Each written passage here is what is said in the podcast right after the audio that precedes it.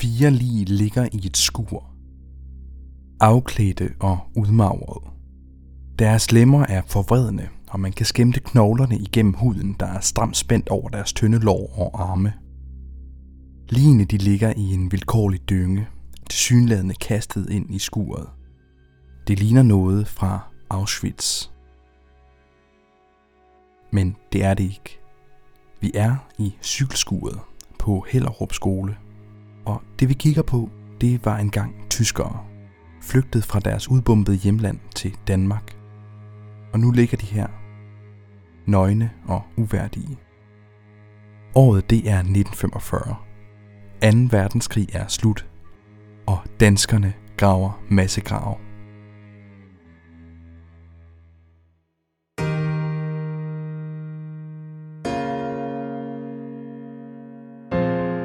Mit navn det er Oscar, og du lytter til historier fra historien. Et podcast om alle de virkelige og voldsomme fortællinger fra vores fælles fortid, som du måske ikke er blevet fortalt endnu. Det du skal høre nu, det er første del af en lille serie på to afsnit om en dyster fortælling, der finder sted midt i et af de gladeste øjeblikke i Danmarks historie.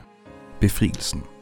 For selvom danskerne altså blev frie igen, ja, så markerede den 5. maj 1945 nederlag og trældom for de mange tusinde tyske flygtninge, der befandt sig i landet.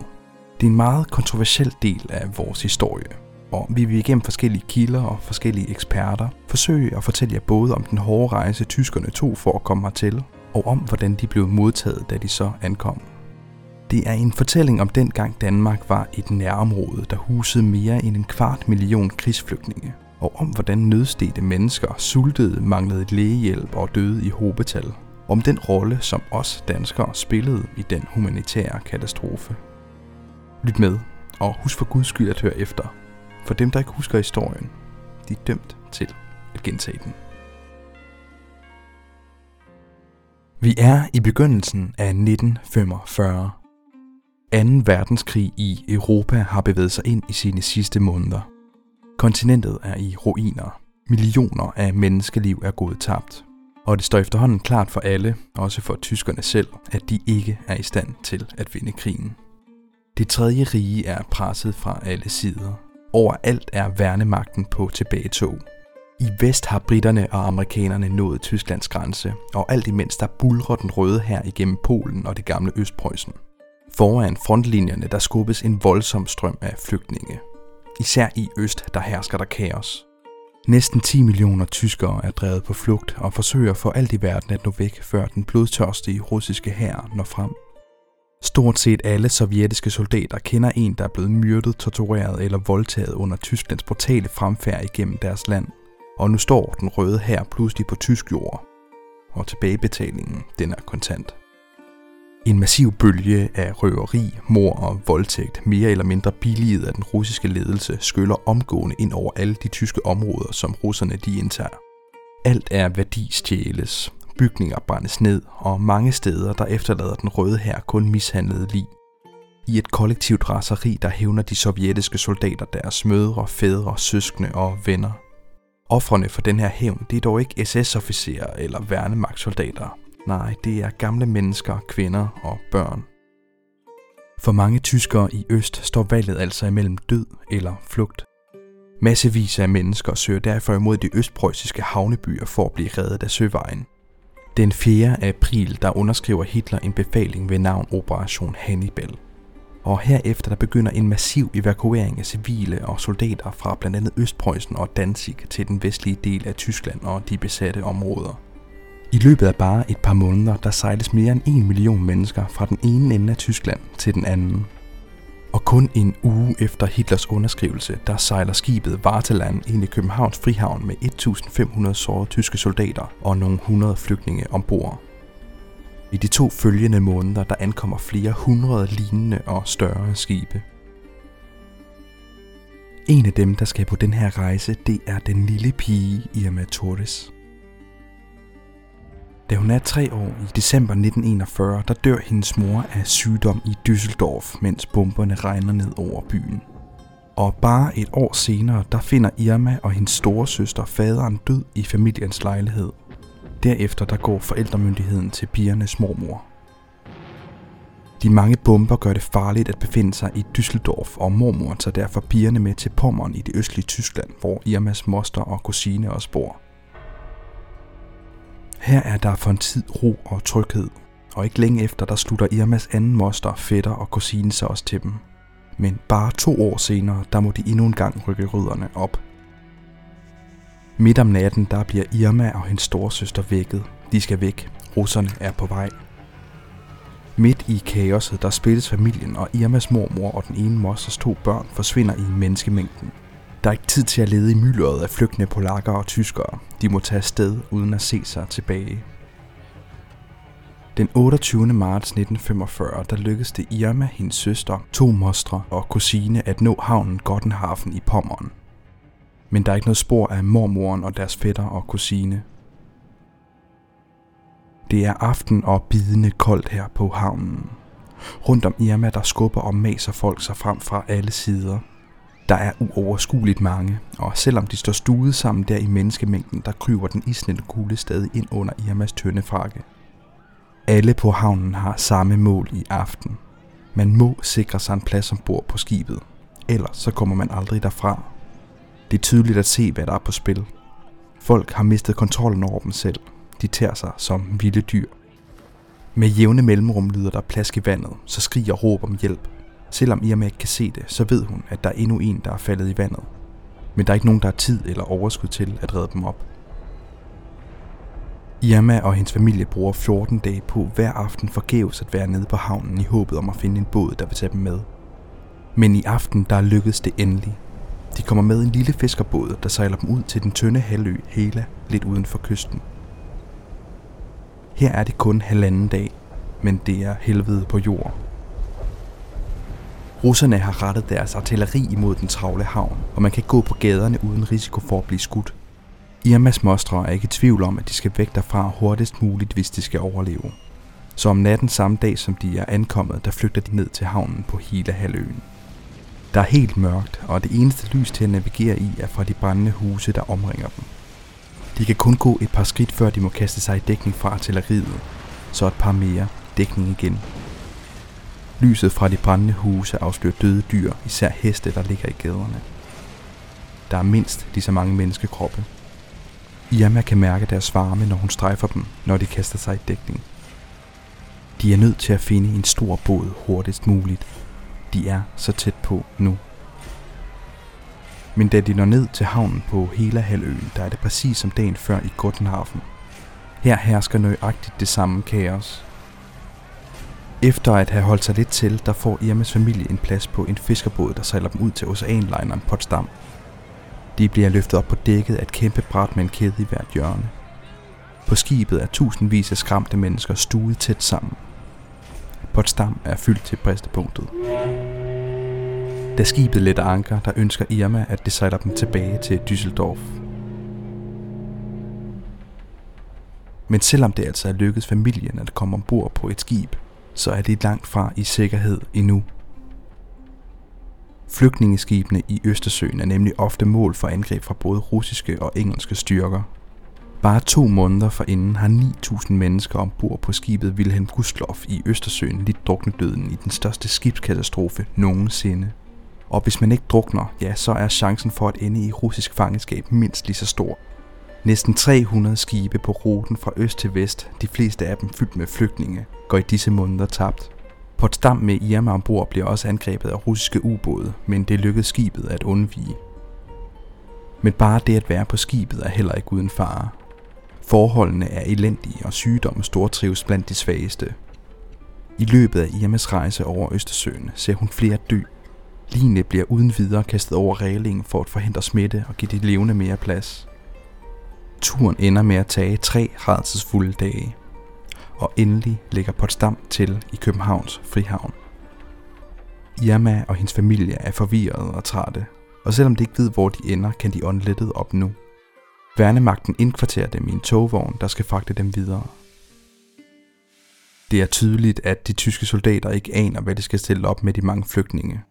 Der er hverken mad eller vand nok, og slet ingen sanitære forhold. Efter de er blevet placeret i togvognen, skal de vente på at blive sendt videre – det er isnende koldt. De må sove siddende op ad togvognens træsæder. Det er tydeligt at mærke, at flugten har sat sine spor. Alle i familien, bortset fra Irmas 9-årige kusine, er syge. Irma har fået mæslinger. Hendes ene moster har lungebetændelse, og den anden er psykisk helt fraværende i uvidsheden om, hvad der er sket med hendes børn og hendes mor. Så kusinen må som den eneste stå for at hente familien en lille ration af vand og mad uden for togvognen. De fire dage, de tilbringer i togvognen, er lange, men de ender i Maribo på Lolland, og for en tid, der vender heldet lidt. De får tildelt et lille værelse på et lokalt hotel. Der er ikke meget at lave, og de har ikke kræfter til det store. Mad er der heller ikke meget af. Men der er trygt, og de får endda lov til at gå en tur i Maribos gader. Da Irma har fået det lidt bedre, der går hun ned til de tyske soldater og synger sangen Lili Marlene. Oftest der får hun lidt håndører, som hun tager med hjem til familien. For det, der kan de købe lidt ekstra mad, så sulten den er mindre. Tyskerne forærer hende en dag et flag med et hagekors på, men hendes moster skærer hagekorset ud og syr i stedet sommertøj af det til søsteren, kusinen og Irma selv. Irma og hendes familie er heldige. De har fået langt bedre forhold end mange andre flygtninge i Danmark. Tusindvis af tyske flygtninge ankommer dagligt til landet, og den tyske besættelsesmagt får hurtigt problemer med at håndtere de mange mennesker. I alt menes 2 millioner at være omkomne under flugten til vest. Så hvis man mod disse odds alligevel når frem, så er risikoen for at dø efter ankomsten også alarmerende høj. Og det er ikke anderledes i Danmark. Rigtig mange, især små børn, er i så dårlig forfatning af rejsen, at de ved ankomsten ikke er til at redde. Planen er at anbringe imellem 1,5 og 2 millioner flygtninge i landet. Werner Best, der stadig er Tysklands rigsbefuldmægtighed i Danmark, anslår dog, at der kun er plads til 100.000. Alligevel ender omkring en kvart million mennesker med at komme til landet frem mod den 5. maj. Irma og hendes familie er derfor blot en mikroskopisk del af et gigantisk antal tyske flygtninge, der pludselig befinder sig i Danmark. Og alle de her mennesker, de skal jo placeres et sted. Så den tyske værnemagt, den opretter derfor de såkaldte improviserede samlelejre. De her lejre, de organiseres til stor utilfredshed i den danske befolkning, rundt om større offentlige og private bygninger, som tyskerne beslaglægger. Det går i særlig grad ud over de københavnske skoler, og i takt med, at antallet af flygtninge stiger frem mod maj 45, sendes flere og flere af hovedstedens elever hjem til hjemmeskoling. Nogle af de her folkeskoler kommer til at huse fuldstændig umenneskelig lidelse.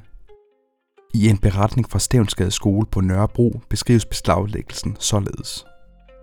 Så kom de med store læshalm. Skolebordene blev flyttet ud på gangene, og på alle gulve blev der lagt halm. Alt var klart til at modtage invasionen. Gamle koner og mange småbørn døde. Livvognen kom flere gange om ugen. Det er omkring påsken 45, at tyskerne for alvor mister overblikket. Alene den 1. april, påske søndag, ankommer der 9.700 flygtninge og 4.000 sårede soldater til Københavns Frihavn. Flygtningene er udelukkende tyskernes problem. De danske myndigheder vil helst ikke have noget med situationen at gøre. Så på det her tidspunkt, lige inden befrielsen, er det primært tyske læger, der yder medicinsk hjælp til flygtningene. Men antallet af tyske læger, det er for lavt til at følge med og over hele Danmark er konverteret skoler, fabrikslokaler og haller proppet med afkræftede og syge flygtninge. På hotellet nær Maribo, hvor Irma og hendes familie befinder sig, er forholdene relativt gode. Men mange andre steder, især i de større samlelejre, der går det helt galt. Folk ligger som sild i en tønde, og flere af lejrene producerer så mange lig, at man ikke kan nå at fjerne dem. Døde kroppe placeres alle steder, der er plads til dem. De levende ligger lige op af de døde. Stanken er rædselsfuld, og sygdommen stortrives. De svageste og mest afkræftede af flygtningene kan ikke gøre så meget andet end at vente på at dø. En humanitær katastrofe er i gang med at udspille sig midt i Danmark. Og det efterlader særligt et spørgsmål. Hvad vidste danskerne om det her? Befolkningen i København, de vidste det godt i hvert fald. Hvor meget man vidste ude i den fjerne provins, det er jo svært at sige bagefter. Kvinden, du hører her, er forsker og overlæge Kirsten Lylloff. Hun har i eftertiden beskæftiget sig med de tyske flygtninge og kritiseret den behandling, som de fik i Danmark. Men det stod i aviserne, at de døde i, i og beskrivelsen af dem var jo, at det var tyskernes egen skyld, at de ligesom lå og døde rundt omkring og var til alle vegne. Der var ingen medlidenhed med dem. Som regel der blev flygtningenes elendige vilkår summeret op i korte notitser. I information, der på det her tidspunkt var et illegalt modstandsblad, står der den 19. marts 1945. Dødeligheden blandt de tyske flygtninge er meget betydelig. Således blev der i løbet af torsdagen bragt ikke mindre end 70 kister ud til Vestre Kirkegårds Søndre Kapel fra forskellige indkvarteringssteder i København. Og i flere af disse kister fandtes der 4 til seks børnelige. Fredag formiddag kom der nye kister til. Råt sammentømrede trækasser. Ombord på et flygtningeskib, der netop var løbet ind i Frihavnen, var 46 mennesker døde under overfarten, og også disse lige blev bragt til Vestre Kirkegård. Mennesker lider og dør i massevis midt i Danmark. Og danskerne ved det godt. En meget vigtig del af den her historie, det er, at vi på det her tidspunkt befinder os i nogle af besættelsestidens værste måneder. Alt spidser til i ugerne op mod kapitulationen. Danske modstandsfolk bliver henrettet, fængslet eller deporteret til korsetlejre. 8 nye dødsfald blandt de danske fanger i de tyske koncentrationslejre. Og nazistiske sympatisører, blandt andet Schelburg-korpset, yder talrige forbrydelser som hævn for danskernes modstand mod besættelsesmagten. Selv her i Annedammen, der var et af de besatte områder, der var sluppet allerbilligst fra krigen, havde nazisterne vist sig at være ualmindeligt brutale og hensynsløse. De havde gjort, hvad de kunne for at antagonisere danskerne, og havde til de tyske herskere bliver hurtigt overført til de tyske flygtninge. I et modstandsblad ved navn De Frie Danske står der blandt andet den 15. april 1945. Ikke alene raserer soldaterne vores forretninger. Flygtningene er kommet til, og de er endnu værre. De 100.000 tyske kvinder køber ind som afsindige for penge, de har fået i Danmarks Nationalbank. De plyndrer de danske butikker. De køber varer, de end ikke har brug for. Og de tror handlende til at sælge. Alt i alt regner man med, at tyskerne udplyndrer Danmark for ca. 500 millioner kroner i denne måned. Nationalbankens balance skulle altså stige med cirka en halv milliard, og noget lignende har man endnu ikke set. Og så vil de have, at vi skal vise medlidenhed. Det, som nogle danskere har oplevet som tyske kvinders organiserede udplyndring af butikkernes varebeholdning, har efter alt at dømme været rigtig mange forskellige flygtninge, der hver især lige præcis har købt til at holde sig selv og deres familie i live. Men i det politiske klima op til befrielsen, der er der blandt mange danskere ingen tvivl om, at tyskerne udelukkende eksisterer for at gøre verden til et værre sted. Det er dog ikke alle, der fra starten er indstillet på ligegyldighed eller fjendtlighed over for flygtningene. Den humanitære katastrofe når tidligt i 1945 i et omfang, der gør, at de danske læger føler sig nødsaget til på en eller anden måde at tage stilling. I slutningen af februar og i begyndelsen af marts 1945, der får den almindelige danske lægeforening en del forspørgseler fra forskellige læger om, hvordan de skal forholde sig til de mange flygtninge. Er det tilladt at yde lægehjælp til tyskerne? Formanden for Lægeforeningen svarer i et brev den 5. marts 1945, at både Udenrigsministeriet og Lægeforeningen ligger i forhandlinger med de tyske myndigheder. Forhandlingerne går ud på, at de danske læger kun skal yde medicinsk hjælp til de tyske flygtninge, hvis det tyske statsapparat som modydelse forbedrer de danske fangers vilkår i koncentrationslejrene. Formanden for Lægeforeningen skriver derfor ud, at de danske læger ikke skal røre de tyske flygtninge, før at forhandlingerne de er færdige. I samme brev der nævner han dog også, at lægerne bør tilbyde lægehjælp til tyske civilflygtninge på lige vilkår med danske patienter. Og det her det er jo tilsyneladende en selvimodsigelse. Og udtalelsen den mødes med vrede af både kolleger og i den illegale presse. Formanden han trækker det der også senere i land, specifikt på Lægeforeningens årsmøde, hvor han kalder sin egen formulering om, at lægerne skal behandle de tyske flygtninge på lige vilkår med de danske patienter. For dårskab, altså tåbelig. Lægernes uvillighed over for at behandle de tyske flygtninge med mindre de får noget igen, ja, den skyldes blandt andet, at læger heller ikke går fri fra den vilkårlige terror, som nazisterne bruger som gengældelse mod modstandsbevægelsens aktioner. Den 20. februar 1945 begås for eksempel et terrormord på fire unge og helt tilfældige læger fra Odense. De danske læger skal derfor individuelt træffe et valg. Skal man trodse lægeløftet og lytte til lægeforeningen, eller skal man hjælpe de lidende flygtninge? Og så i stedet trodse medborgere og modstandsfolk. det var jo sådan så, at hvis man var medlem af lægeforeningen, så når det lægeforeningen, og lægeforeningen gik ud og sagde, at man ikke skulle behandle de tyske flygtninge, så gjorde man, som lægeforeningen sagde, man skulle. Og hvis der var nogen, der viste med lidenhed, så blev de øh, straks øh, defineret som tyskvenlige.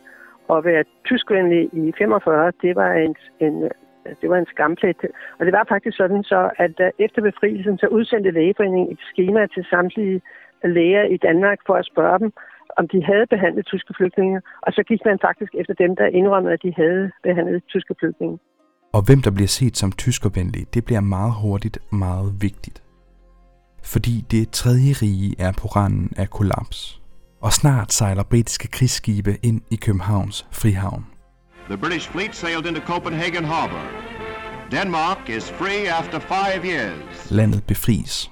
En ny æra af frihed og glæde skal begynde. Folket jubler. For folk som Irma og de mange tusinde andre flygtninge i Danmark, der markerer danskernes magtovertagelse ny usikkerhed og frygt. Nu er det ikke Nazi-Tyskland, men Danmark, der skal tage sig af flygtningene. Og da de danske myndigheder de overtager de mange samlelejre, der finder de store dynger af lig, blandt andet i cykelskuret på Hellerup skole. Mange levende de finder er på dødens rand, og midt i den nationale fest, der begynder danskerne derfor at grave massegrave. Nu er flygtningene pludselig blevet deres problem. Historier fra historien er produceret i samarbejde med Radio Loud. Det her det er første del af en lille serie på to afsnit om de tyske flygtninge i Danmark efter 2. verdenskrig. Husk også at høre anden del, hvor vi fortæller om, hvordan de danske myndigheder ender med at tage sig af de tyske flygtninge. Irma Torres lever faktisk stadig væk. Men det har ikke været muligt for os at komme i kontakt med hende. Vi har dog valgt at fortælle hendes historie alligevel, da hendes beretning giver os en gribende førstehåndsberetning fra en vigtig og overset del af vores historie. Hvis du gerne vil vide mere om Irma Torres og hendes liv, vil jeg anbefale dig at læse hendes bøger, især Lykken er en held lavkage. Der er også viderebygget med andre kilder fra Ulf Kynep og Kirsten Lylhoff, der også skal have rigtig mange tak for, at vi måtte ringe til hende og stille spørgsmål. De to dygtige skuespillere, der endnu en gang har hjulpet os med stemmeskuespil, er Ruben Jefsen og Anders Kjær Nielsen. Manuskriptet er udarbejdet af Josefine Utoft og mig, Oskar Bundgaard. Historier fra Historienredaktionen består af Sofie Olvinkler og Oskar Bundgaard. Hvis du godt kunne lide, hvad du hørte, så må du meget gerne fortælle det til en ven og give os nogle stjerner på iTunes. Jo mere opmærksomhed vi får, jo større er chancen for, at vi får lov til at lave flere af de her afsnit. Indtil da, tak fordi du lyttede med, og jeg håber inderligt, at vi høres ved.